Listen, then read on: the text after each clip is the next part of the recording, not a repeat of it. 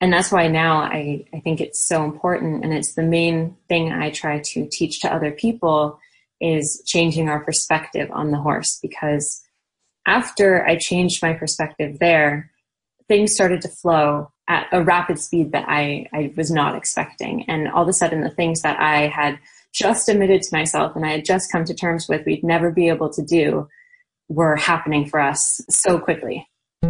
Welcome to Come Along for the Ride, a podcast for horse lovers everywhere. I'm your host, Tracy Malone, and this podcast is brought to you from my home in the Samford Valley in the northwest of Brisbane, Australia. This land I live on is Waka Waka and Turrbal country. I'd like to acknowledge the traditional custodians of this land and pay my respects to their ancestors, past and present. And I'd also like to extend that respect to each and every one of you listening. In today's episode, I speak with Mosey Truitt from Liberty Horsemanship. Mosey is someone who gives me great hope for the future of horses on the planet. She is young and had the courage to understand there was a different way of being with horses from a teenager, and as a natural part of the social media generation, has a large following on Instagram and is showing the world of horse people, young and old, what is possible through choice and positive reinforcement. She is still young and knows that even though she is working in a new way, that there is even further for her to go. She is at a stage of really listening to her horses and seeing what they have to say on where they can go together. I will be keeping a very close eye on Mosey's work as she develops it over the coming years. She is a real leader for her generation and I love that she is willing to share her story with a fellow podcaster. Mosey could easily have seen me as competition, but instead she saw me as a fellow traveller working with the same dream to make the world a better place for horses, and she was happy to be interviewed and share her story. Here is Mosey. Mosey, thank you so much for joining me on the show today. Thank you so much for having me. I'm so excited. So am I. So am I. Mosey is a fellow podcaster, and um, I will talk about that a little bit later in the show as well. But first of all, tell me a little bit about what it is that you do. I guess you consider me a horse trainer, although we just talked about, or I just kind of mentioned that I don't love that title. I guess I like to think of myself as a horse advocate, but I do train horses and train people mainly to work with horses and to develop a stronger relationship with their horses and to discover something a little more fulfilling in their relationship. It's the story that we've built on a lifetime around the words, isn't it? It's like we don't use breaking horses anymore, we use starting horses. Mm-hmm. And there's the word trainer can instill a story and a visual in our head and a judgment that we've already made about what that person does. So, what I love about the type of work that you do and all the other trainers do that come on this podcast is that we're rewriting the meaning of these words. So, I don't mind what you guys call yourselves. I think what you're doing is incredible. And I'm so glad to be talking to you today. Thank you. I actually just wrote an Instagram post about the power of words and like using the right words and using or looking deeply into their meaning. And that's why right now I'm kind of in the mindset of questioning the word trainer and looking at my belief system around it and the story around it, like you said. So I, yeah, I find it really interesting, particularly in the horse world, the words we choose to use. And breaking is a great example. Yeah, and there's a lot of them that we use traditionally, and you don't really think about what it is that they mean. And now we hear the words, and it just doesn't feel quite right inside of us. It kind of gets you stirring your seat and it doesn't feel good. And you're like, I wonder why that is. So that's a really good thing to do look deeper into those words because breaking, it's not something you want to do to your horse. What I wrote about was that I don't mind the term when, for the sake of it being accurate. But what I think is really important is that we look at why we feel uncomfortable in the term and not just change the term, but instead look at the behavior behind it. So you know, if I'm feeling uncomfortable with the idea of breaking, it's not that I want to just keep doing what I'm doing and then call it something like gentling. I want to instead really look at am I breaking a horse's spirit or am I not comfortable with the meaning behind this word and then try to change the action so that the proper term can come along. It makes absolutely perfect sense. So it's Do you dislike the word because of your own actions? Or do you dislike the word because you know there's something that needs to change there? Yeah, exactly. Yeah, absolutely. Don't change the word, change the behavior. Yes, yes, exactly. Mosey, did you grow up with horses? Were they always in your life? I grew up loving horses for sure, but I well, I, I was around horses because my aunt had horses and my family every year we'd go to this ranch in the summer and spend a week with horses. So I was on and off around horses as a kid, but it was when I was 12 that I got my first horse and my soulmate horse, Annie. And then after that is when I really had the opportunity to dive in deep with them. And what kind of horse is Annie? Annie's a dapple gray quarter horse. Oh, beautiful. And tell me more about her. How did you come about getting Annie? I had met Annie at this ranch where she was born and she had just come back from cutting training. And I kind of immediately fell in love with her. And I had been riding a few different horses at the ranch, but after I met her, and she was only three at the time, so she was coming back from cutting training, like she'd been started at two. It was quite, we were like these two little girls together. We used to do this thing in my family around Christmas where my grandparents, because they had so many kids and so many grandkids, they would give us money and then we would buy something that showed our interest and then we would on Christmas morning basically present to them what gifts we got. So they got to learn about us and we got to get something we really liked and it was this fun kind of game in our family. Wow. That's so amazing. What cool grandparents. Yeah, it, it was so sweet and it was it was always such a special time and I had been saying I wanted a horse for so long, and my parents were not really down for it at all. well, I, I, guess as I got older, they had to be because they let this happen. But I basically told them, or I presented to my entire family on Christmas morning, that I was saving my money because I was going to put it towards trying to buy this horse, Annie. And it wasn't nearly enough money to buy her, but it was it was like the start of my fund and then my grandparents said that they had an extra gift for me. And they gave me this little box, and I'm opening it in front of the whole family. And I really wasn't sure what it was. And it was a picture of Annie with a bow in her hair. Oh my goodness. And then we all started crying, and I could cry now thinking about it. And so could I. That's so beautiful. It's so beautiful. it was just the like biggest dream come true. And yes, my grandparents, I think they must have uh, talked to my parents and they must have all figured it out, but it felt like they kind of bypassed them and, and got me my horse. Wow. What was it like opening that box? Did it click immediately?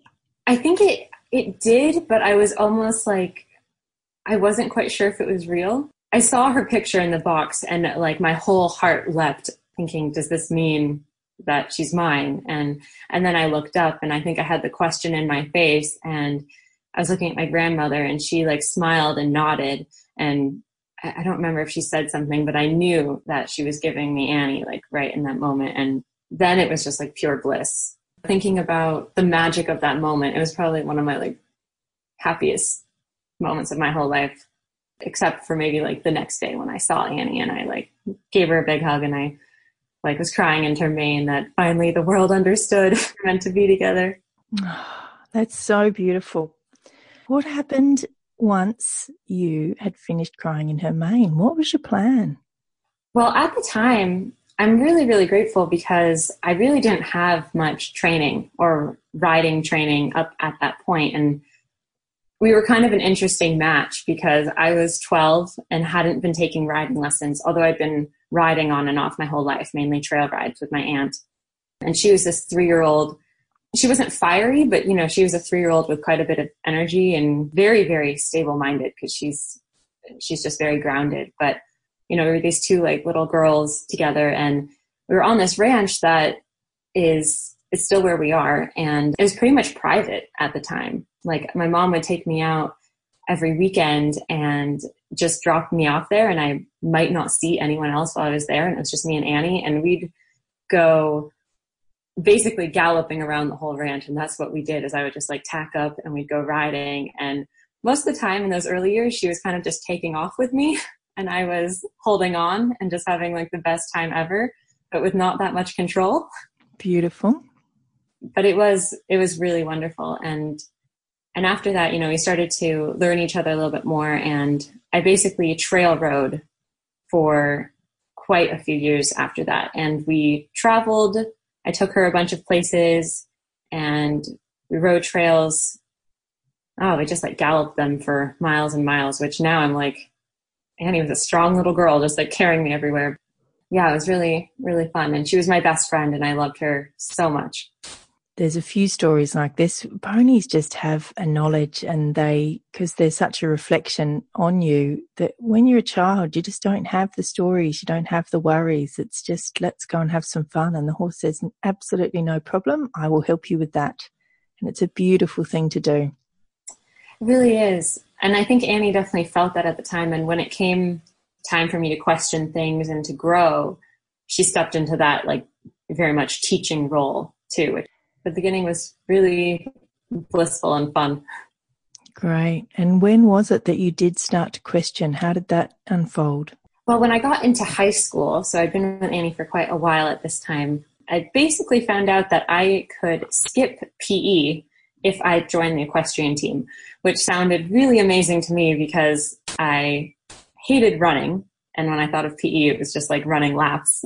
And I was like, this is the best deal ever. I can skip PE, and I can go play with my horse after school. And we just have to do like three competitions a year and I'll get out of this. And it sounded like a perfect deal. But I had never done training before. So, you know, I was really in it for just like the fun of it. I was like, this will just be a new adventure for me and Annie. Well, I decided to do dressage. It was like dressage or jumping were our two options and just kind of randomly picked dressage, honestly, out of those two then we started training for that year. And that was really my first formal, formal training. I had gone to some horse camps and I had obviously had a few lessons here and there, but this was the first time I was at a barn and Annie was in a stall and we were, you know, working towards this goal of competing. And it was quite a different world from where we were coming from because I had, I was compared to like a crazy barrel racer rider apparently because I was I just kind of like hop on and go. And yeah, and you had a quarter horse.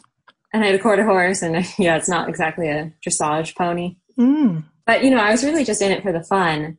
But it, it was really important because it was at that time that I started to notice that things were different in the horse world than I kind of knew isolated in my own little paradise with Annie.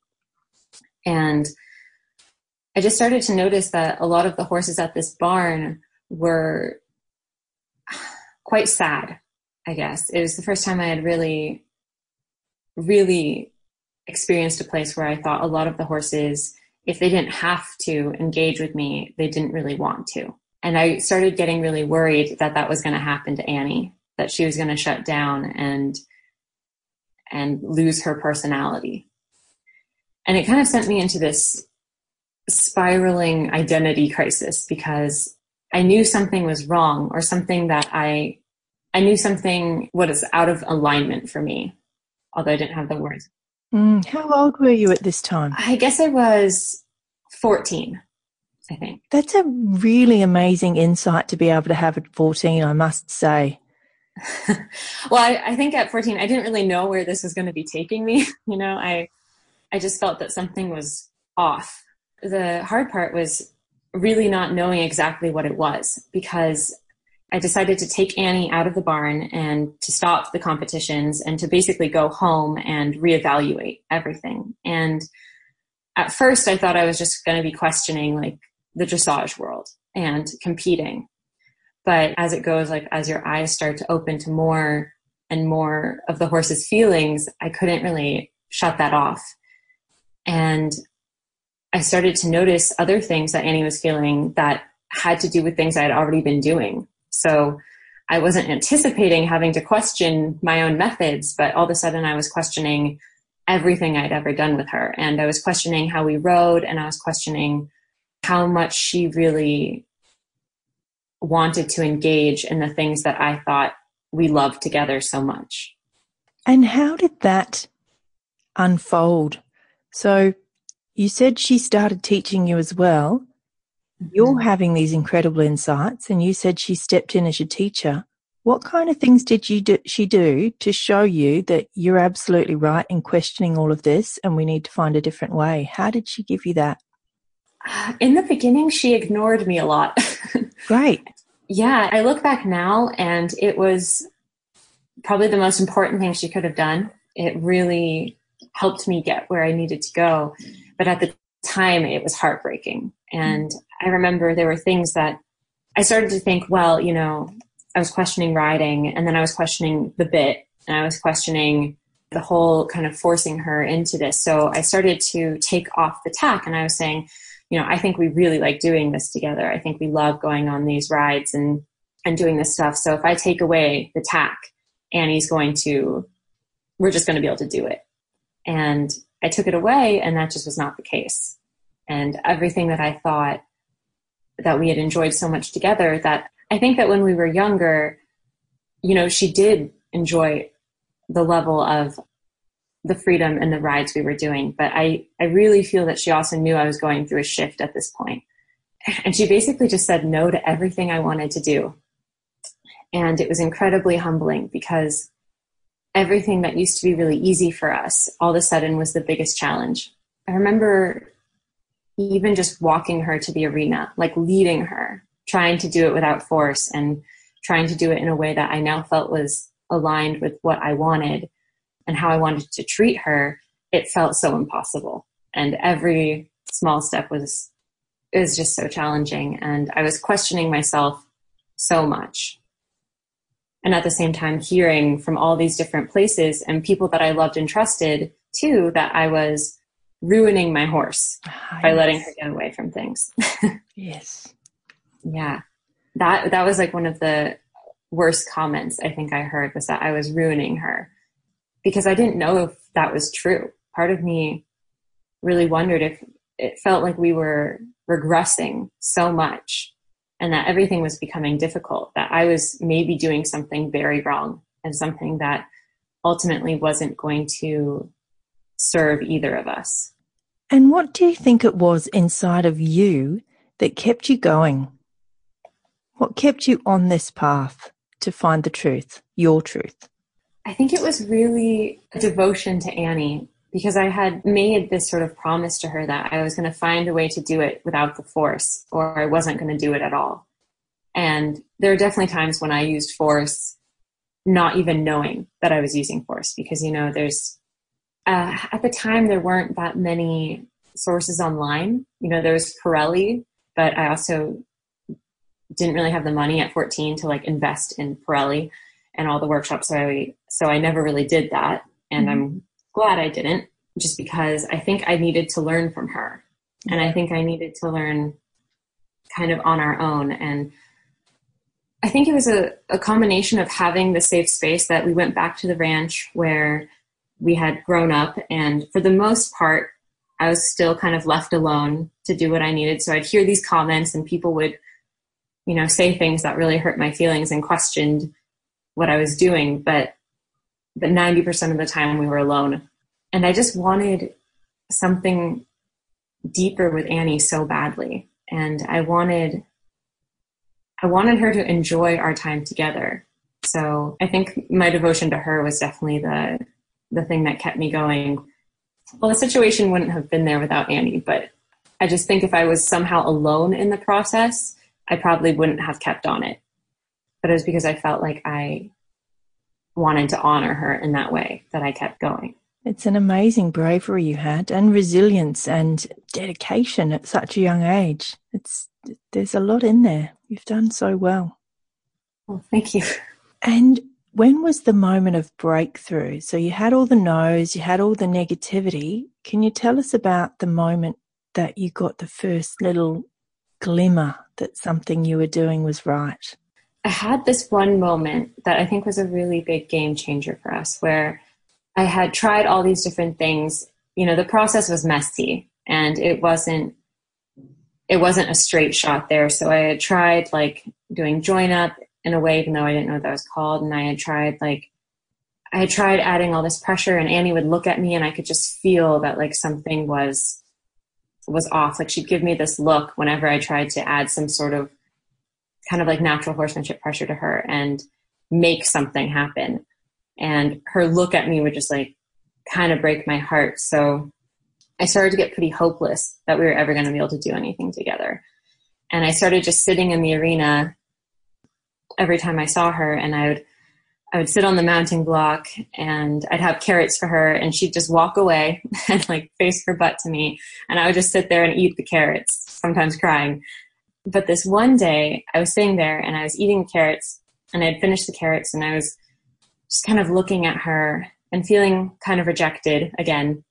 And I just had this thought that even if this is all we do, and even if we never can do the things that I that I see in my head. We can't ride bridleless down the beach like I wanted to do so badly. We can't do the tricks that I was really hoping would bond us in some way. If we can't even lead from here to the arena without it taking like 40 minutes, then that's okay because this right here is enough. And if I'm just with Annie and getting to spend this time and share a life with her, then that's enough for me.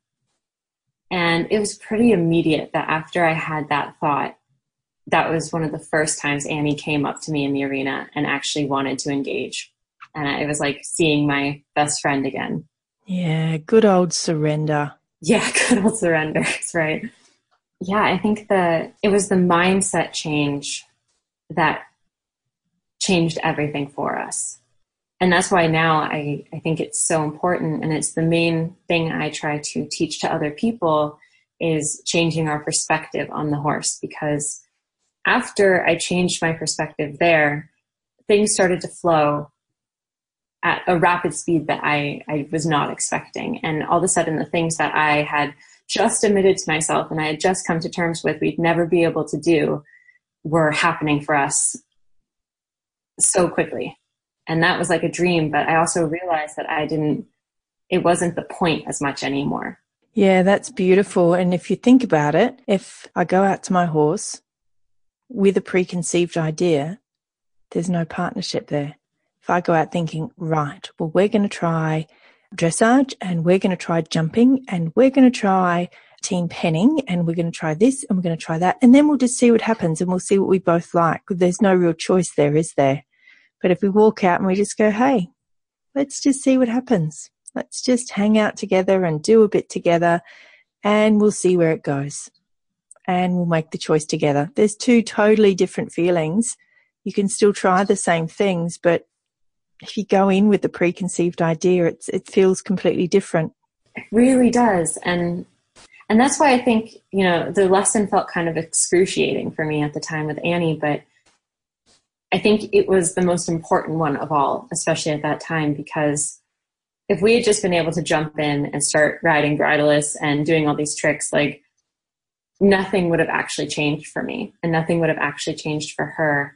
And it was surrendering into the moment, like you said, and coming to that place of true partnership and true acceptance for her as she was that we switched from a mindset of of performance in a way to one of real relationship. Beautiful. So often we come to horses with something we want to do.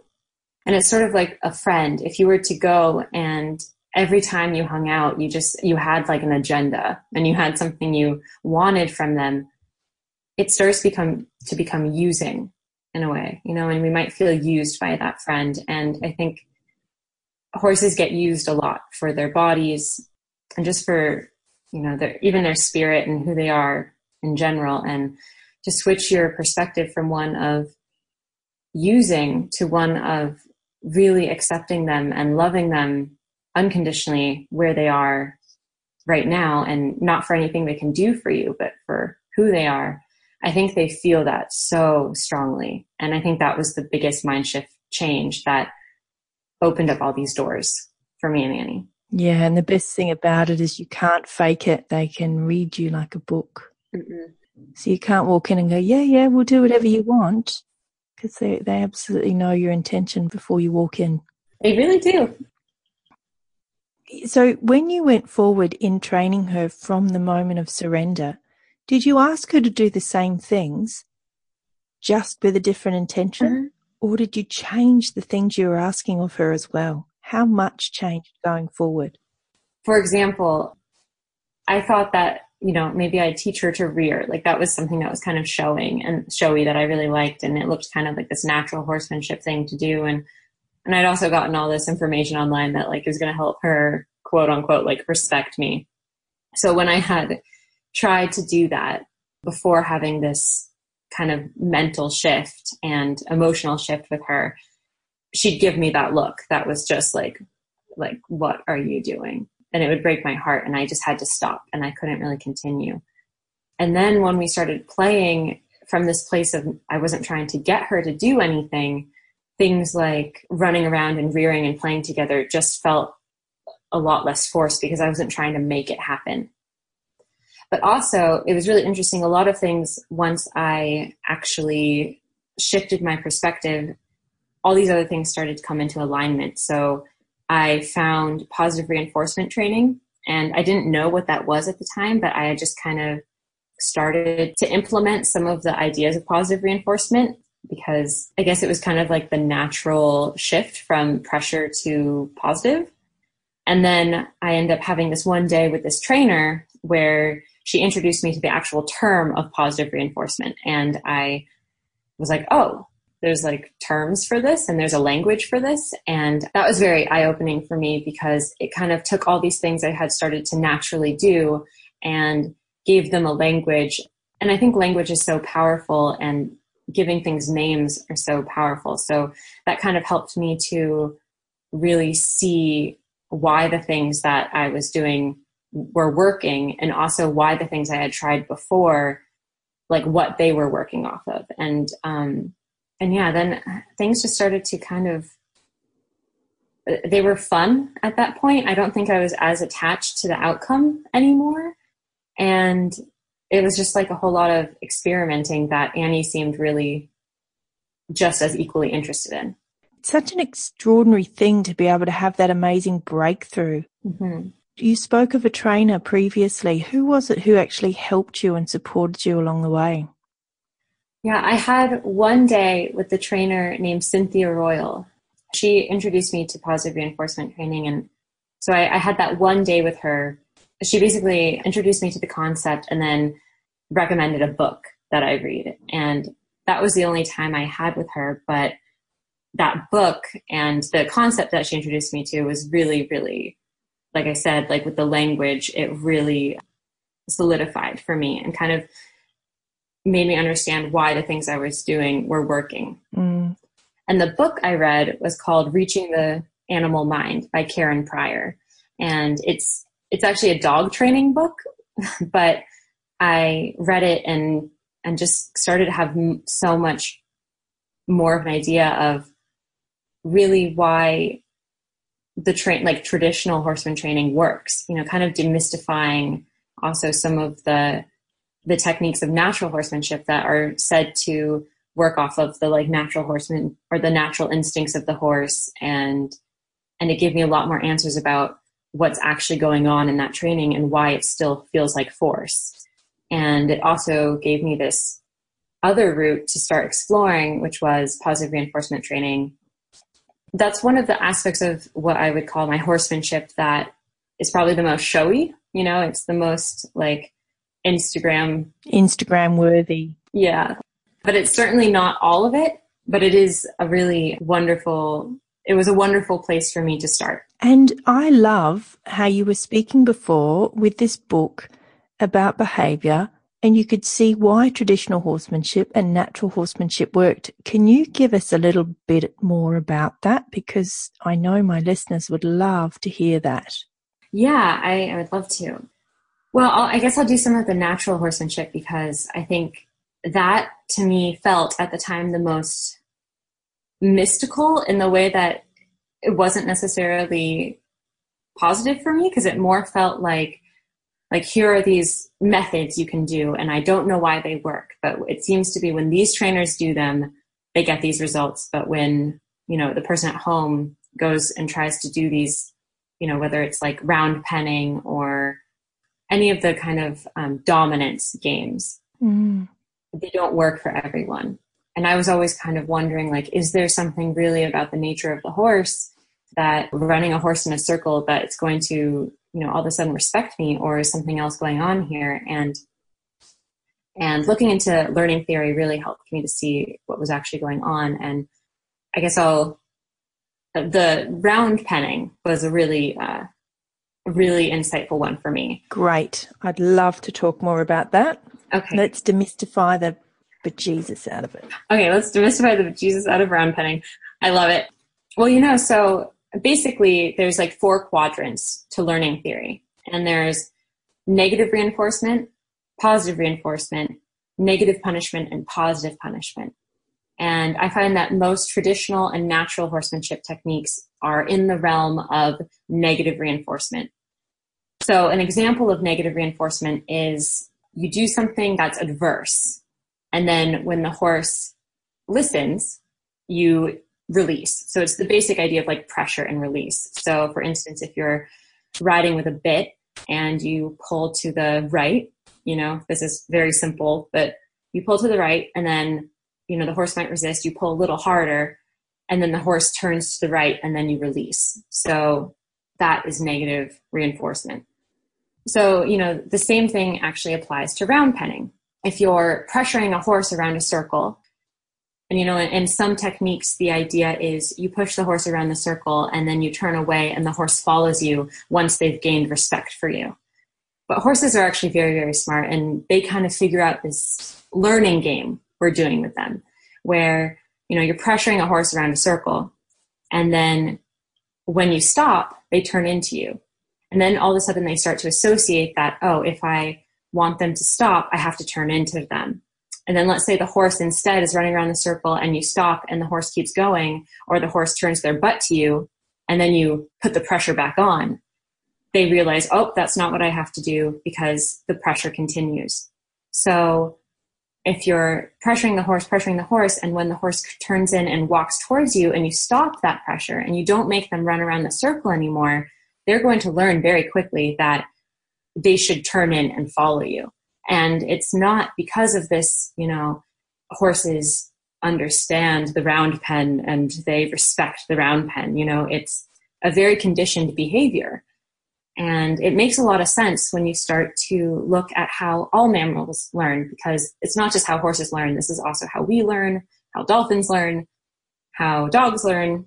And yeah, so some of those like kind of mystical techniques you, you start to see are more very precise and very well timed usages of these different learning quadrants. So very precisely done negative reinforcement. So it feels a lot more like is the horse coming in to follow you because the horse actually wants to be with you? Or is the horse saying, Can you please get me the hell out of here and can we stop this game? And there's two very different ways to look at the exact same exercise.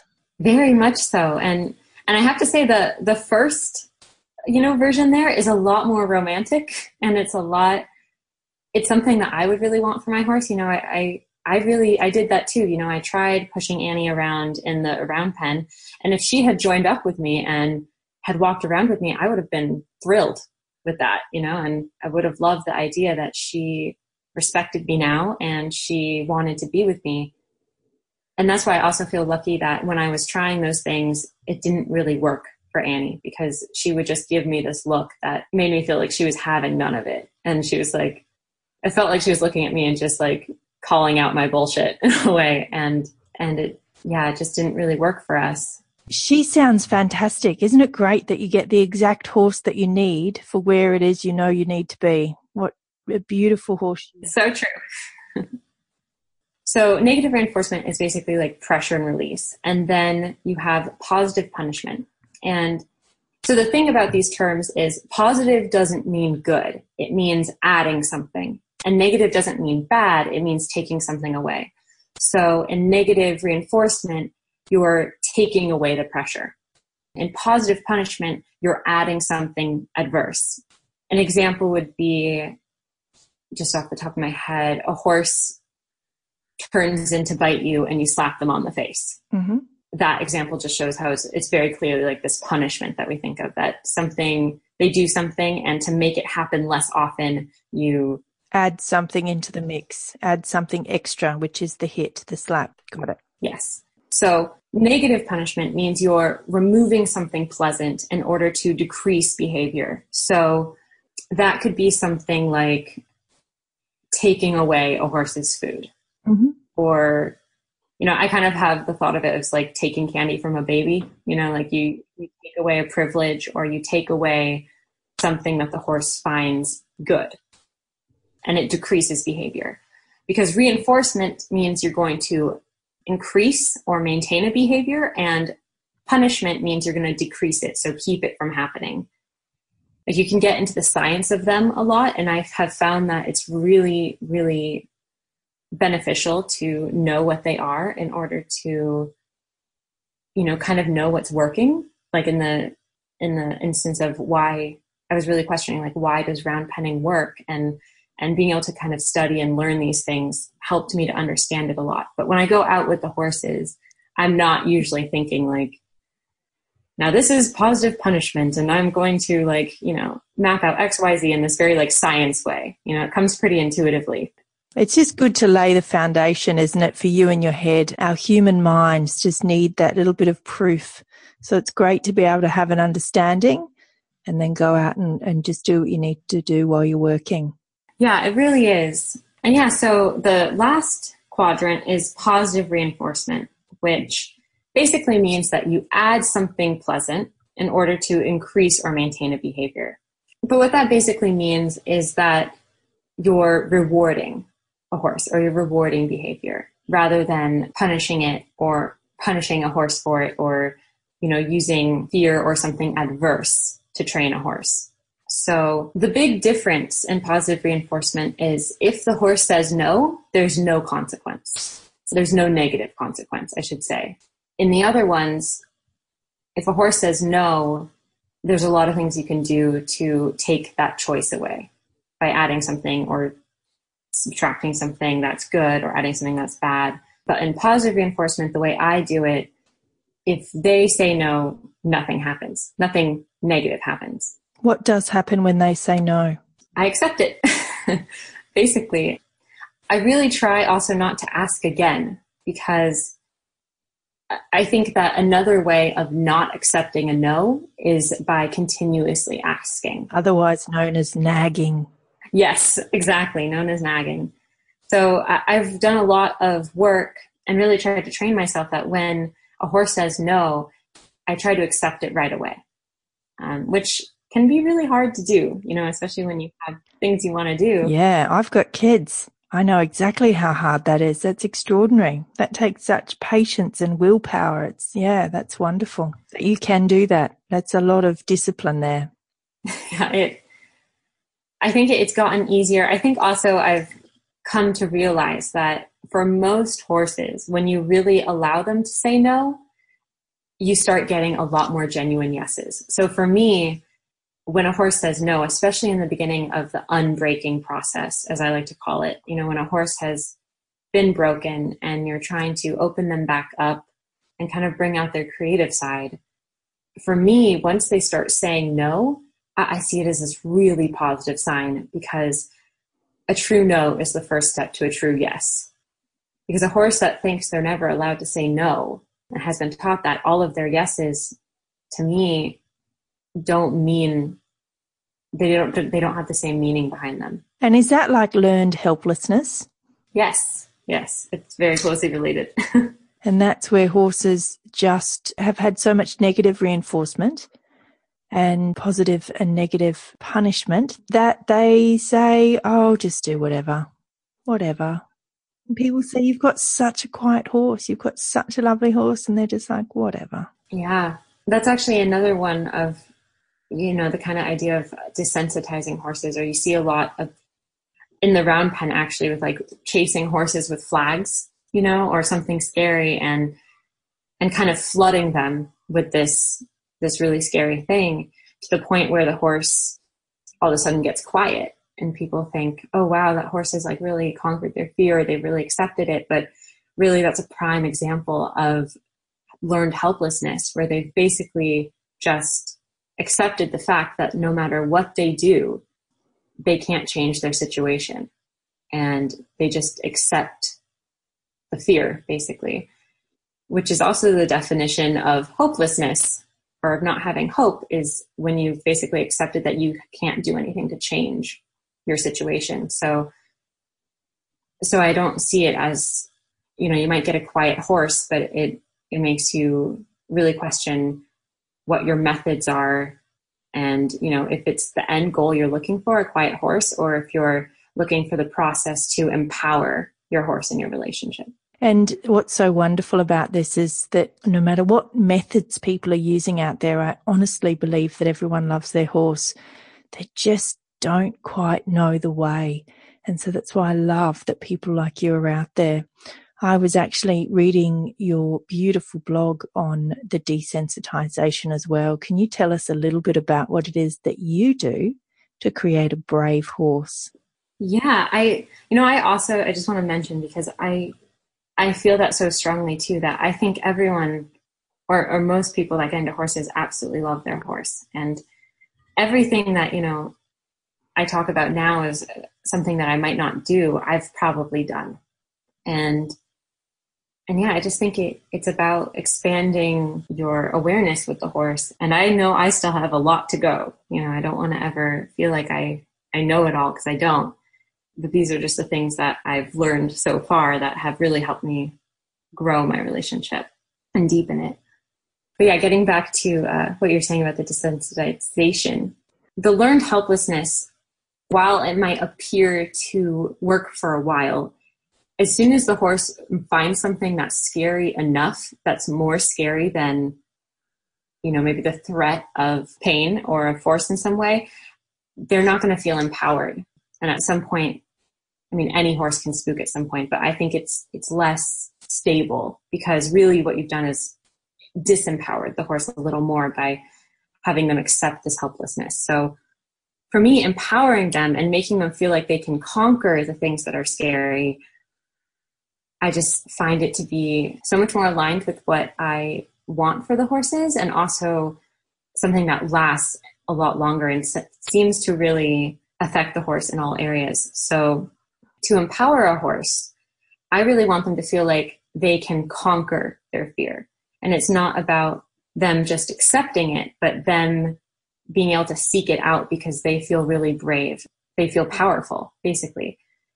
So we already talked about, you know, the idea of being in a round pen and chasing a horse around with a plastic bag and not really giving up until they just kind of accept it. Well, the game that I like to do that empowers the horse instead, and what I have found has really worked, is allowing the horse to chase the bag.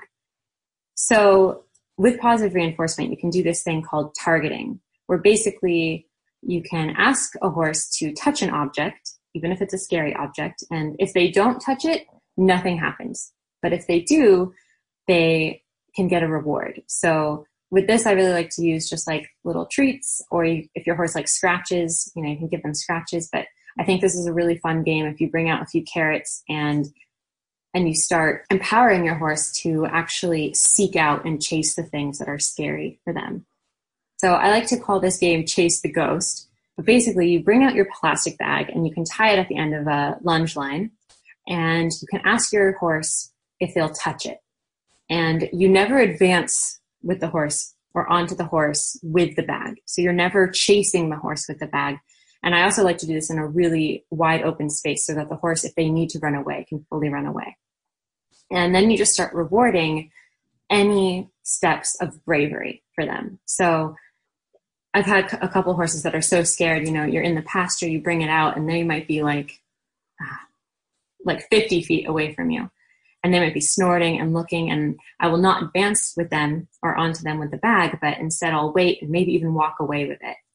And if the horse takes a step forward and starts to become a little more curious about the bag, then you can click and reward, and I'll give them a piece of the carrot. And and you can just do that at the smallest little steps. You know, the horse is 20 feet away and steps one foot in, you can just click reward and you're just sort of reinforcing for them this idea that they can be brave and that when they're brave, something really good happens. And usually within like a couple of sessions, which I usually keep the sessions of this like to 10 minutes, you have a horse that's touching the plastic bag. And then you have a horse that's chasing the plastic bag. So, you know, the first time the horse touches the plastic bag and it might make a scary sound, I'll click and I'll reward. And the horse might think it's scary for a minute, but as soon as they start hearing that click and they start thinking, oh, that means something good is happening, they start to associate their mind in their mind this act of bravery with something really, really positive. And so what I like to do is go running across the pasture, you know, and I keep taking the bag away. I don't advance the bag at them, I take it away. So if they take a step forward towards the bag, click reward, and then I will walk a few steps away so that they constantly have to seek the thing that they're scared of.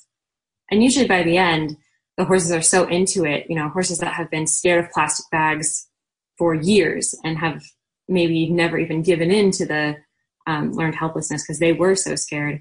They're chasing the plastic bag and they're like biting at it and they might be striking at it.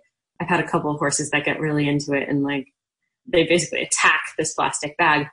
You can just see when you've done this and when when they really feel empowered with this game, it seems to translate to all other areas because that a horse that is empowered and has conquered a fear like this just with a plastic bag, the next time they meet something scary, they're going to be more in the mindset of, I can conquer this and I can. Something good may very well come out of it. Yeah.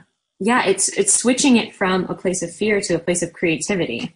Absolutely. And when you, when you just listen to the stories of the two types of training, one make you feel quite sad and the other one, I've got a smile on my face the whole time because it sounds like so much fun. It really is a lot of fun. And who likes to learn d- doing fun things? Everybody. Everyone, especially the horses. Yeah. They get so into this game. This is a particular game that I just, some horses get a little too into it. like I have one horse that was actually really, really scared of plastic bags and really scared of cars and and this is a great example of how it kind of blends into everything. This horse was terrified of having the halter on, touching when a car drove by, or even just walking around a corner and seeing a car, and of the plastic bag, of course. So we started working on this game, and all of a sudden he's like chasing after this bag and he's biting at this bag, and he was still very safe with me. I'm like, I have it on a really long, long lunge line, and basically he's going nuts with it. And then we walk out of the arena after like the first time doing this, and he just has this new, like, power about him. And I'm walking by and I'm walking with the plastic bag, and I just kind of like, we're coming up to a car, and I put the plastic bag out just to see if he'll, you know, focus on the bag instead of the car. And uh, he does, and he's not even like worried about the car, and I'm a little shocked.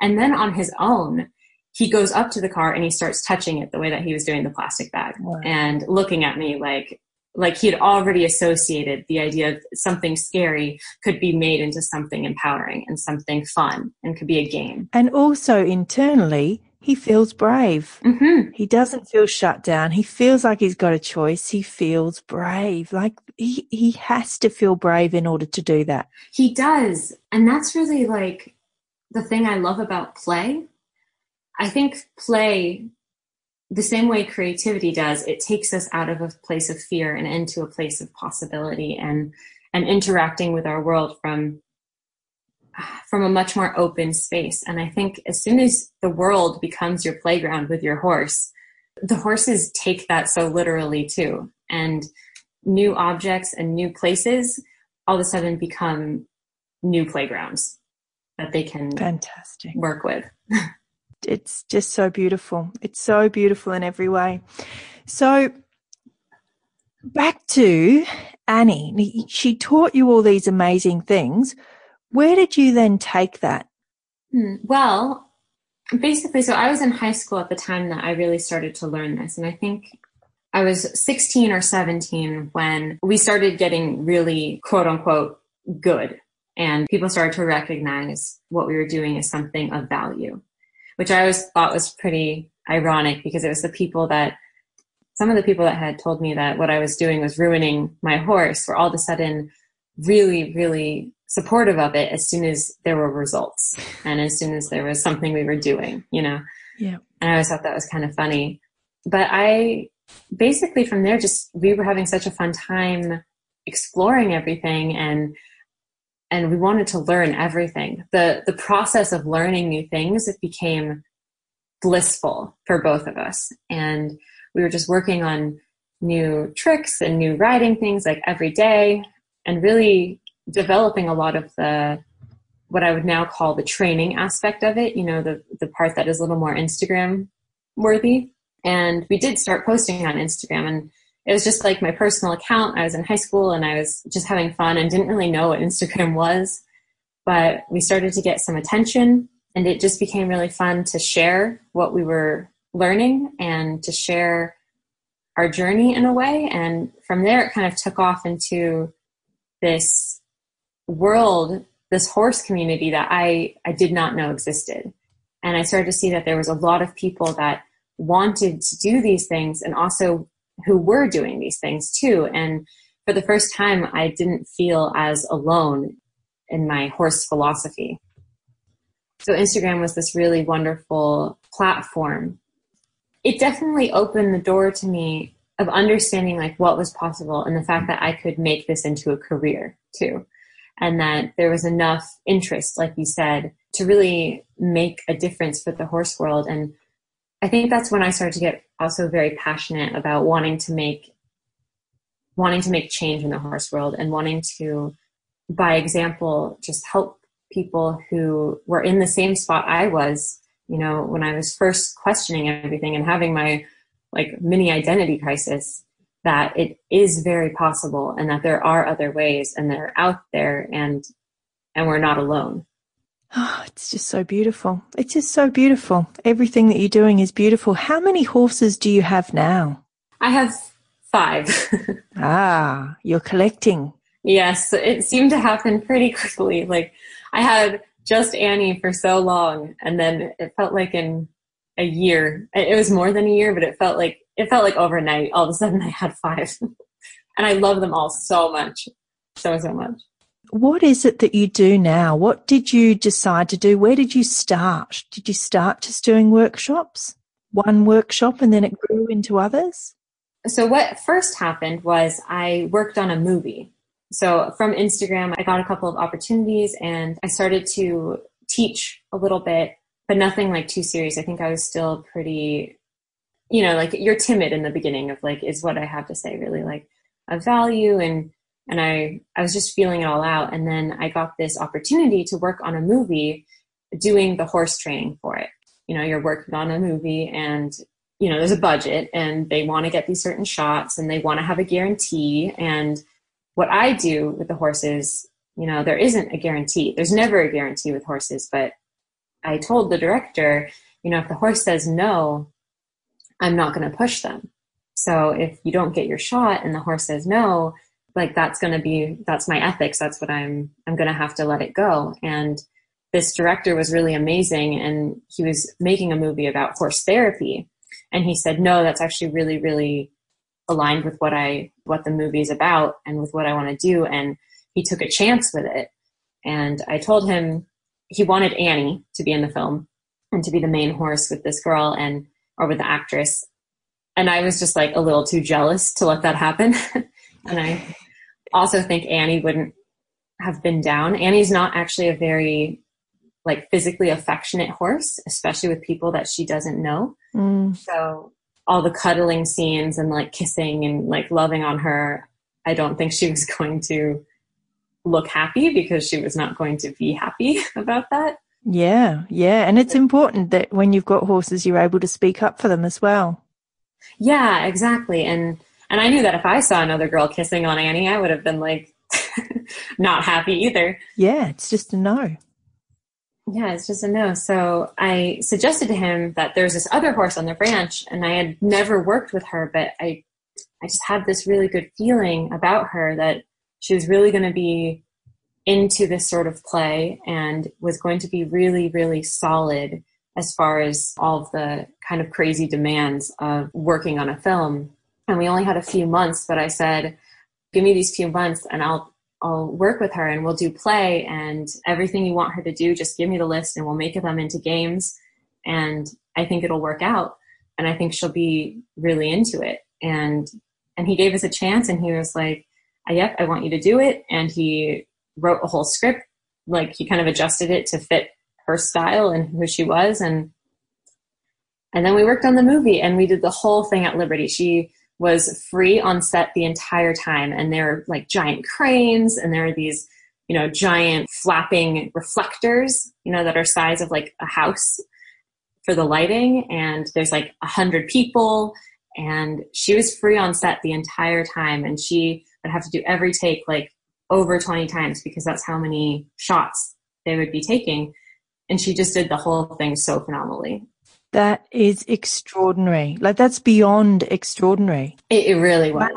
Wow. is the movie out? What's the movie called? Yeah, it's an independent film. I think you can find it on iTunes now. It was on Showtime for a while, but it's called Girl on the Edge. And now that horse that I really connect with her on set and, you know, working this film together. And now she's my horse too. So wow. One of the five. So that's incredible. How old were you when you did that movie? I think I was 18. Wow. At that time. Oh my God. And see what happens when you're brave? Like, you're, you're so lucky in a sense to be born of the generation that you are, that you have this incredible ability to step up and be brave at such a young age and move forward with this. You're a real leader of your generation. And it's so fantastic to hear these stories. You, and as an 18 year old, you had a horse on a movie set at full liberty. Oh, thank well. I th- I really appreciate you saying all of that. Uh, it has to be a first, surely. it honestly, I can't believe the director was so open with it. He was really great because I think Sierra did amazing, and I had a feeling she would. But for a director to take a chance like that on you know the the trainer basically saying if it doesn't work out it's just not going to work out for your movie but he's also making a movie that he must believe in about equine therapy, about a horse really helping a human. So it's great to see that he's able to back up his words with action. You know, you'd hate to think he's making this really emotional, amazing movie about horse therapy, but you must do this to the horse in order to get it to do that and look good on screen. So it's, it just makes the movie all round really whole and, and, and beautiful, authentic that's the word I'm looking for. Yeah. That makes it really authentic from start to finish, doesn't it? it? It really does. And I have to say, Sierra, Sierra was just phenomenal. That I had a really good feeling about her for it.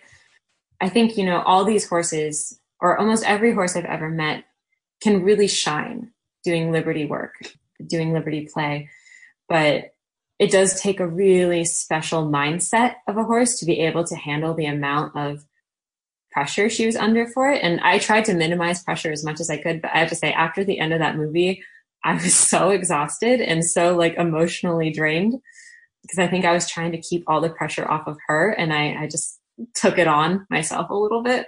Yeah. That then when it was time to do workshops afterwards, I was like, I don't know if it can be harder than the movie. So, yeah. but I was still very, very scared to start doing workshops. But I knew I knew I just kind of had to fake it till I became it. Whilst there's a few people out there doing this now, there's still not that many compared to other types of trainers. So it's really important to get your work out there. But you must have built confidence by now. I feel pretty good. I, I now I must say, uh, teaching workshops is like I, I feel very passionate about it. I kind of I do love it when I have a group of people and being able to share this this work that I love so much and is so close to my heart. You know, I still get nerves sometimes, but for the most part, it's just really, really rewarding and really fulfilling. So I really love it.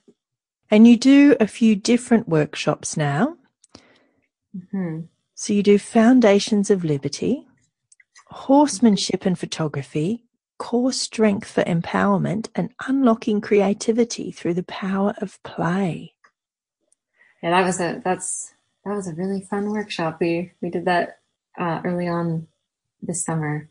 That that I'm really into the into exploring creativity right now. And I think the workshops are starting to reflect that a lot. And I'm actually, I'm kind of in the works of changing up some of my curriculum and the foundation of Liberty Clinic is still like my, I really love that. And I, that's probably my favorite workshop to teach.